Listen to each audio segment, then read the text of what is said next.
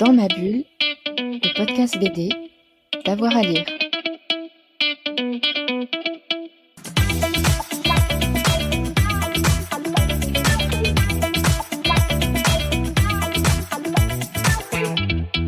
Bonjour à tous et à toutes, bienvenue dans ce nouvel épisode de Dans ma bulle, votre podcast 100% BD avec avoir à lire. Aujourd'hui, le monde n'est plus que cendre.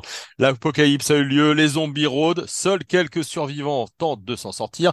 Parmi eux, un nécromancien et une sorcière. En fait, un homme tout seul surtout et une femme hyper empathique, hyper sensible aux sentiments des gens.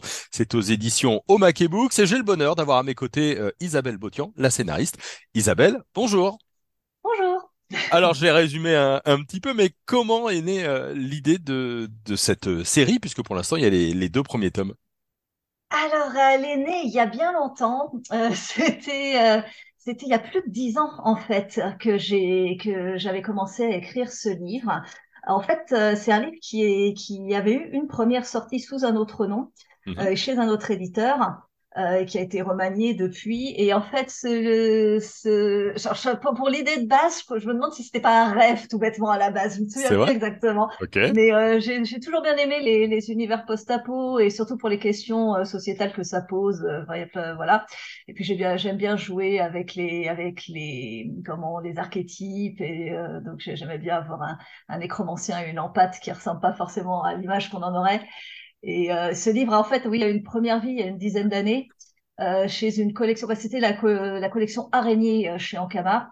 Ouais. Euh, et euh, c'est une collection bah, qui n'a pas duré longtemps. C'est Ankama commençait, se lançait dans l'édition en fait, enfin à part l'édition de Dofus qui, qui qui avait qui avait déjà un gros pool de lecteurs. Et en fait, malheureusement, cette, cette collection a un peu essuyé les plates. Et globalement, il y a toute une série de bouquins euh, qui était, qui se voulait un peu grand public, mais avec un caractère un peu plus intimiste, un peu moins shonen, euh, voilà. Et euh, globalement, tous ces bouquins ont eu un bon succès critique et des ventes remarquablement catastrophiques. Au point que Ankama nous avait rendu les droits et pendant un temps, on a voulu l'auto-éditer parce qu'on avait des lecteurs qui nous, qui, qui, nous disaient, bah, ce serait bien. Bon, plus beaucoup n'avaient pas eu l'occasion d'avoir le, troisième tome qui a été très très peu euh, vu et diffusé. Euh, et on a voulu faire ça, mais euh, disons qu'on n'avait pas forcément euh, le, le, réseau et les compétences pour le, bah, pour le créer. Mmh. Euh, et, euh, en fait, ce qui s'est passé tout bêtement, c'est qu'il y a quelques années, il y a quelques années, il y a quelques mois, euh, Anne-Catherine Hott, donc qui est la dessinatrice, a eu l'occasion de travailler avec Omake Books, enfin de, de, sur un projet qui finalement ne s'est pas fait, mais ils sont restés, enfin ça c'est, ils sont restés en très bon contact. Et elle leur a, elle, me, elle m'a contacté, elle fait est-ce que tu veux que je leur envoie ce, que je fais beaucoup de vas-y, hein, ça coûte rien. Et elle leur a envoyé en disant bon bah pas de pression, euh, voilà, c'est juste des fois que ça vous plaise. Et ils ont adoré. Et donc euh, et bah voilà. Et euh, du coup bah moi j'ai repris un petit peu le, le texte quand même qui, qui commençait à dater. Mais ce livre a enfin la vie qu'il mérite. J'espère qu'il le mérite, mais en tout cas la vie qu'on espérait. Alors, c'est un livre qui a, qui a 10 ans. Est-ce que tu as fait des retouches? Parce que j'imagine que ton appréciation du, du post-apo a, changé, a évolué, euh, c'est normal. Est-ce qu'il y, a il y a des changements par rapport à la trame originelle? Alors sur la trame originelle, pas vraiment. Par contre, j'ai beaucoup retravaillé le texte. Enfin, mmh. j'ai, oui. En fait, j'ai été édité en BD avant d'être édité en roman, euh, mais j'avais vraiment une culture euh, de romancière à la base. Et je sais que mes premiers albums de BD avaient tendance à être extrêmement verbeux. et je me rendais pas compte que euh, le fait de faire de la bande dessinée, euh, bon, enfin, il y a, y a, pas de règles, on va dire, mais d'une manière générale, appelle quand même à un peu plus d'efficacité. Euh, et donc j'ai retravaillé de ce point de vue bah, avec l'expérience et euh, donc ça, ça reste une, une, BD avec beaucoup de dialogue parce que ça, ça faisait aussi partie de, du, du, principe de, de, de, ce projet. Euh, mais ouais, j'ai pas mal, j'ai pas mal retravaillé le texte. La trame a pas bougé, a pas trop bougé, mais la, le texte, ouais, quand même un peu. euh, je l'ai dit, c'est porté euh, notamment dans la première partie par deux personnages, euh, un nécromancien et une, une sorcière. Alors c'est des termes un peu génériques parce qu'il y a plein de choses un petit peu euh, derrière. Est-ce que tu peux nous les présenter ces, ces deux personnages? Comment toi tu les vois?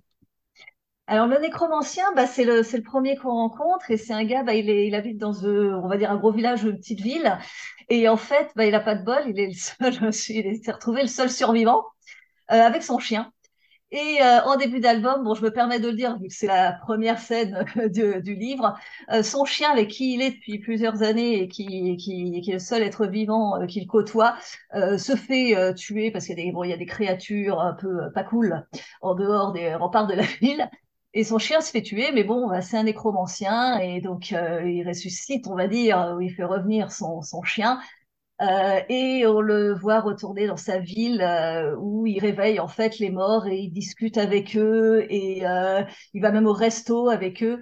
Et en fait, c'est un personnage qui est très doux, mon nécromancien. Je, je trouvais ça intéressant d'avoir euh, plutôt que ce gars, il, il, ça lui vient même pas à l'idée de réveiller les morts pour euh, se battre euh, ou pour euh, aller explorer et avoir des, des ces morts qu'il défendent. lui, c'est juste il est seul et donc il veut discuter avec des gens.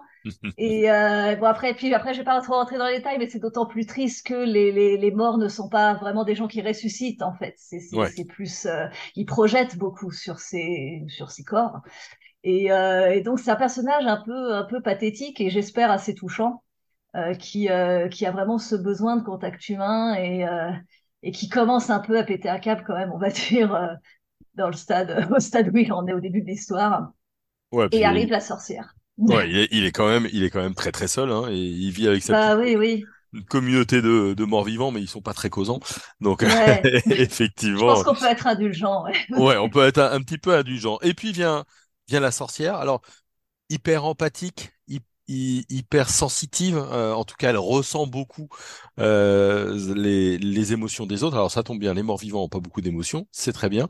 Euh, mais elle va tomber donc sur le, le. Alors pareil, qui est-elle, cette jeune femme? Bah, Elle, c'est... En fait, moi, j'ai toujours...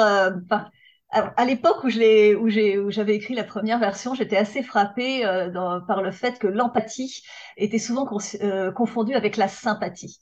Mm. Et euh, l'empathie, c'est pas la sympathie. L'empathie, c'est d'être capable de ressentir ce que les autres ressentent. Donc elle, par magie, parce que c'est la base de son pouvoir, mais d'une manière générale par euh, sensibilité personnelle. Et en fait, ça peut être une très belle qualité, qualité de gens très humanistes, mais ça peut être aussi la qualité des plus grands manipulateurs, parce que quand on sait ce que les autres, ce que les autres ressentent lorsqu'on le, lorsqu'on le ressent et qu'on le comprend, on peut utiliser ça à des fins pas très cool. Et, euh, et elle, c'est un peu son cas. Mmh. Euh, elle, c'est une militaire. On ne sait pas encore, euh, je vais pas spoiler parce qu'on en sait plus dans le tome 3, mais on ne sait pas encore trop d'où elle vient. On sait juste qu'elle vient d'un endroit qui a été encore plus touché. Euh, et c'est une militaire et, dans le, et son don d'empathie est utilisé dans le cadre de son métier de militaire. Donc son empathie est une arme. Et euh, donc quand on la découvre, elle est un peu fragile quand même parce que comme elle n'a plus euh, ou presque pu côtoyer euh, d'êtres vivants, en tout cas humains, euh, depuis des années, bah, elle reçoit les sentiments euh, des gens de manière très très forte et ça la blesse. Euh, mais petit à petit, quand elle commence à retrouver le contrôle des choses, on se rend compte de la du pouvoir que c'est de savoir de ressentir ce que les autres ressentent. et puis ça va pas être simple entre eux, hein, parce que ça se non les, les, premiers dialogues sont assez saignants, sans, ouais, sans mauvais jeu de mots. euh, mais ce que, ce que j'ai trouvé intéressant, c'est que du coup, bon, euh, sans, sans trop spoiler, hein, ils vont aller voir d'autres communautés, ils vont bouger euh, ensemble hein, très vite. Ils se elle mettent. Va le faire bouger, ouais. ouais, très vite, elle arrive à le faire bouger. Ils vont se mettre en marche. Euh, ce que tu nous montres quand même, c'est que hum, les communautés sont pas toujours très saines. Hein, L'idée de se retrouver ensemble pour essayer de survivre euh, n'est pas forcément quelque chose de sympathique, ni quelque chose de très ouvert, ni quelque chose de très euh, progressiste, et que ouais. les gens sont un, sont un peu maboules, hein, ils, fait peur, hein, ils font peur un peu tes survivants. Ouais, bah, je pense que, bah, déjà d'une manière générale, je pense que les gens qui ont peur ne sont pas forcément les, les gens, en tout cas quand les gens qui sont gouvernés par la peur ne sont pas forcément les gens qu'on a le plus envie de, de côtoyer ou auprès desquels on est le plus en sécurité. Euh, j'ai jamais, je pense que, alors c'était pas forcément conscientisé comme ça au moment où je l'ai écrit, mais je pense que j'ai toujours une certaine méfiance vis-à-vis -vis du groupe, vraiment. Euh, enfin, pas du groupe, pas de, de, de la communauté. Euh, la, communauté a ça de très beau qu'elle euh, bah, qu'elle est qu'elle est solidaire ou même chez les même chez les communautés assez assez pourries hein, avec des idéologies assez mortifères on a une réelle solidarité euh, souvent entre entre les membres et c'est quelque chose d'extrêmement confortable d'extrêmement rassurant euh, mais ça on sait notamment euh, que ça euh, amène souvent à ce qu'on appelle euh, la, fermeture doxatique, ça s'appelle, c'est se, se, regrouper entre gens qui pensent pareil et, devenir totalement aveugles aux autres modes de pensée. Et au-delà de ça, bon là, la première communauté qui, rencontre, c'est surtout des gens qui sont bah, qui sont pas forcément très fut-fut et ou, qui, qui ont pas eu les plus fut-fut qui ont survécu et qui se et qui et qui sont terrorisés, qui, qui n'ont pas ils n'ont pas de guerriers parmi eux, ils n'ont pas d'intellectuels parmi eux, et puis ils pourraient peut-être avoir, et surtout ils n'ont pas de grande personnalité parmi eux, hmm. parce que finalement on peut, je, moi, c'était un peu élitiste que j'ai dit, ils n'ont pas de guerriers, ils n'ont pas d'intellectuels. je a pas forcément besoin d'avoir des guerriers et des intellectuels, mais c'est des gens qui, qui, bah ouais, ils n'ont pas beaucoup d'experts en quoi que ce soit, que ce soit des trucs physiques ou des trucs intellectuels, et puis ils sont, ils se sont laissés aller euh, ils sont pas très nombreux, donc je pense qu'ils n'ont pas eu, juste pas eu trop de bol sur ceux qui ont, qui sont, qui sont sortis de là. Et c'est peut-être des gens qui, dans un autre contexte, auraient pu être des gens bien, mais c'est des gens qui se laissent euh, vivre euh, et qui, euh, bah, qui sont pas devenus très, très cool, on va dire, et qui ont un petit problème aussi, c'est que c'est pour des raisons qui sont, qui sont euh, en partie expliquées, qui sont quasiment que des mecs. Et, euh, et, donc, ils ont un, un, petit problème de reproduction. Et si, et si les, les rares femmes euh, qu'ils ont, euh, enfin, ils en ont qu'une qui est en âge de se reproduire et manifestement la pauvre elle n'y arrive pas. Et il y a ce truc horrible où en fait ils y passent tous dessus et il se passe jamais rien. Et, et la sorcière d'ailleurs quand elle est je vais pas, je vais pas trop détailler la scène, mais c'est ouais. elle, elle, leur pose carrément la question, mais mais pourquoi? Pourquoi vous faites ça? Qu'est-ce Pourquoi vous déjà ça marchera pas? Vous êtes vous êtes 12, elle est une. Euh, vous allez pas reconstruire quoi que ce soit. mathématiquement ça, les calculs sont pas bons comme on dit. Et euh, et, et qu'est-ce que vous essayez de reconstruire? C'est aussi une des une des questions qui sont au cœur de le, du livre. C'est au-delà de la survie. Qu'est-ce que qu'est-ce que vous voulez reconstruire? Voilà.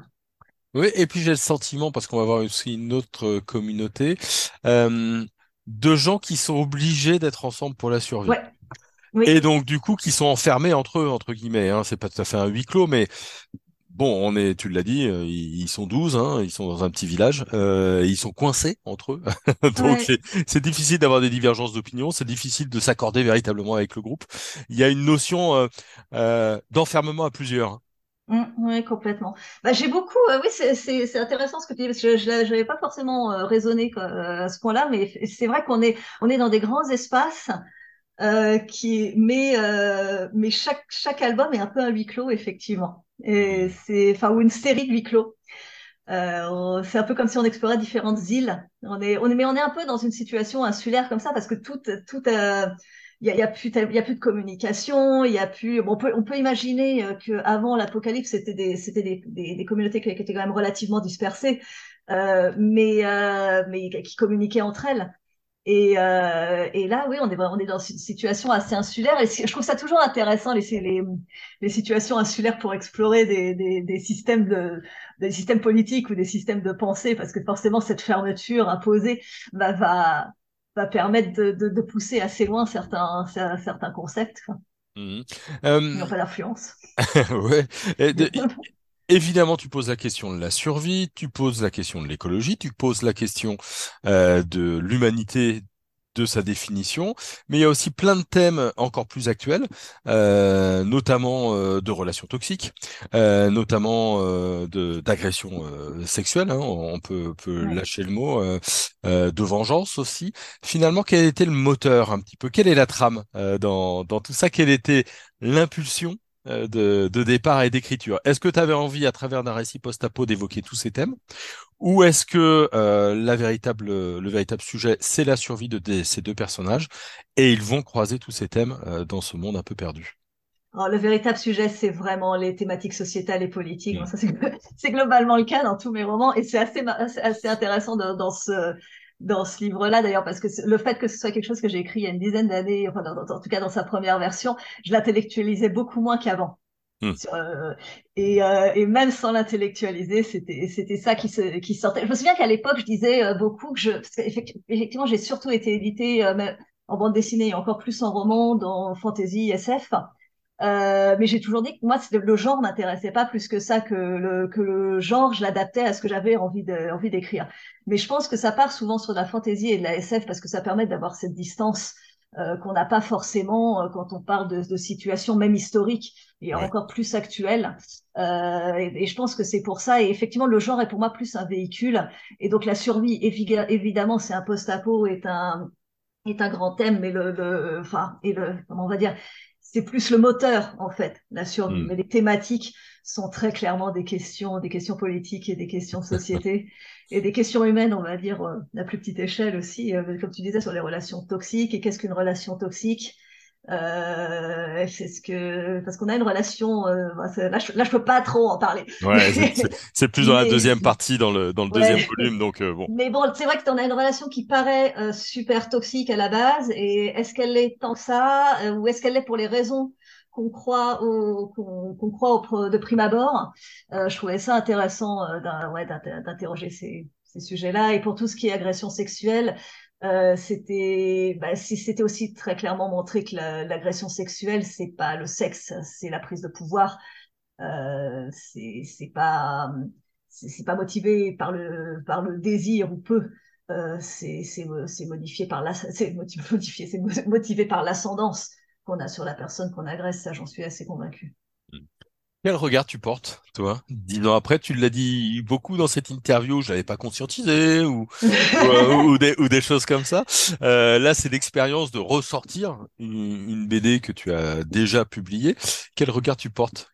Qui que qui est Isabelle Botian dix ans après euh, Isabelle Botian en, en 2013 alors, je pense que les fondamentaux étaient déjà là. C'était assez, assez marrant de bosser dessus et de voir. Bah, on dit toujours qu'on est, euh, que, bon, ça c'est un peu caricatural, mais qu'on peut écrire plein de bouquins. On parle toujours de, de la même chose. Bon, c'est dit comme ça, c'est idiot. Évidemment qu'on peut parler de plein de sujets différents, mais il y a quand même des, des choses qui sont euh, fondamentalement euh, présentes. Moi, ça a toujours été bah, interroger les, les, les relations sociétales, parler de recul, parler d'esprit critique, euh, mélanger, d'avoir ce mélange de beaucoup d'émotions et de choses intellectuelles, euh, de montrer qu'elles n'étaient pas opposées.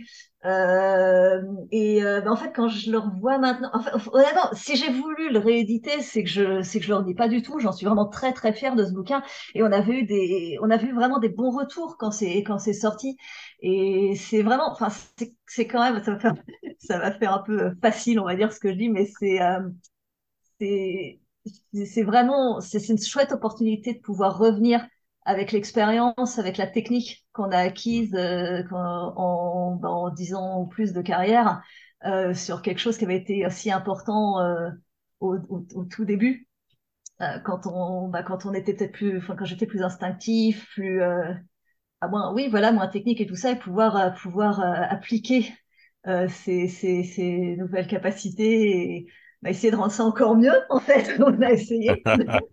et, et est-ce que tu n'as pas envie de replonger dans l'univers par titiller cet univers que tu avais mis en place euh, il y a dix ans, il y a trois tomes, il y a deux premiers. Est-ce que tu n'as pas envie de d'y retourner un petit peu? Ça pourrait. Je dis jamais, jamais. Mais euh, alors, j'ai pas. Bah, tu, tu, verras quand tu verras le tome 3, il y a des il y a des choses qui bah, qui se qui se ferment vraiment d'un point de vue narratif. Et il y a d'autres qui pourraient éventuellement. Après, euh, on, on, a des réponses dans le tome 3 pour les gens qui, qui se poseraient des questions en lisant les deux premiers. Euh, on a les réponses. Euh, mais c'est un univers qui a, qui, a, qui, a, qui, a, qui a potentiel éventuellement. Ouais, ouais, complètement. un petit mot pour finir sur la dessinatrice, Anne-Catherine oui. évidemment. Carrément.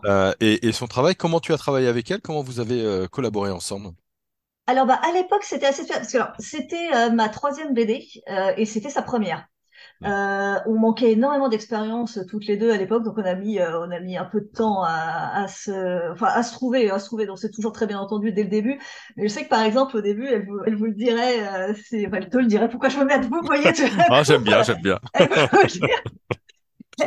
elle, te le dirait, elle te le dirait si, si, si, enfin, si, tu, si, tu, si elle était là, c'est qu'elle a, au début, j'avais fait un découpage et elle l'appliquait de manière, je lui avais dit, euh, hésite pas, moi je vérifierai pas, hésite pas à bouger si ça, si ça t'arrange, moi je vérifierai pas. Et en fait, elle avait tendance à suivre un peu la lettre, mon découpage. Et moi, à l'époque, j'étais pas, je, je, je j'avais pas, je, j'avais pas, comme je disais, j'avais pas encore énormément de technique. Et sur le premier, elle s'était un peu euh, contrainte par ça. Et, euh, et plus ça a été, euh, plus elle a vraiment pris euh, sa, ses, ses marques et plus c'est devenu euh, une inspiration mutuelle, mais vraiment euh, assez remarquable. Euh, Il y a notamment des traits d'humour, alors que c'est quand même c'est quand même une série qui est très très dure. Il y a y a des il y a des traits d'humour et cette espèce d'humour réaliste que moi je, que, que moi j'apprécie beaucoup et qui qui fait qui fait partie du réalisme. Parce que dans la vie des fois dans le drame il y a des trucs ridicules qui arrivent il y a des trucs drôles. Et c'est ça souligne encore plus le caractère absurde et dramatique qui peut qui peut y avoir. Euh, et, euh, et elle a beaucoup amené de ces petits traits euh, de ces petits traits d'humour euh, par son par son graphisme des, des scènes que j'avais écrites pour être euh, des petits détails qui, étaient assez légers mais qui n'étaient pas drôles à ce point-là alors avant qu'elle avant qu'elle s'en empare et c'était vraiment vraiment super chouette. Et euh, bah, euh, par la suite on a fait euh, euh, enfin un diptyque qui s'appelle euh, Versipel euh, qui était sorti aux éditions Aquileos euh, qui était euh, de la fantaisie horrifique. Et, euh, et où pareil, où il y avait eu des petites pointes d'humour aussi, comme ça, euh, alors que c'était encore un truc, c'est pour le coup un truc assez trash. Et, euh, et là, on est en train de bosser sur une euh, sur un livre pour enfants. Voilà. Oh, Donc, euh, ouais, fantaisie animalière pour enfants. oh, très bien, ça peut promettre, ouais. Ça me permet de Sortira aux éditions Draco. Ah, bon, comme ça on a la, la- l'info. Euh, ça me permet de te poser la question des projets. Sur quoi est-ce que tu, tu bosses actuellement?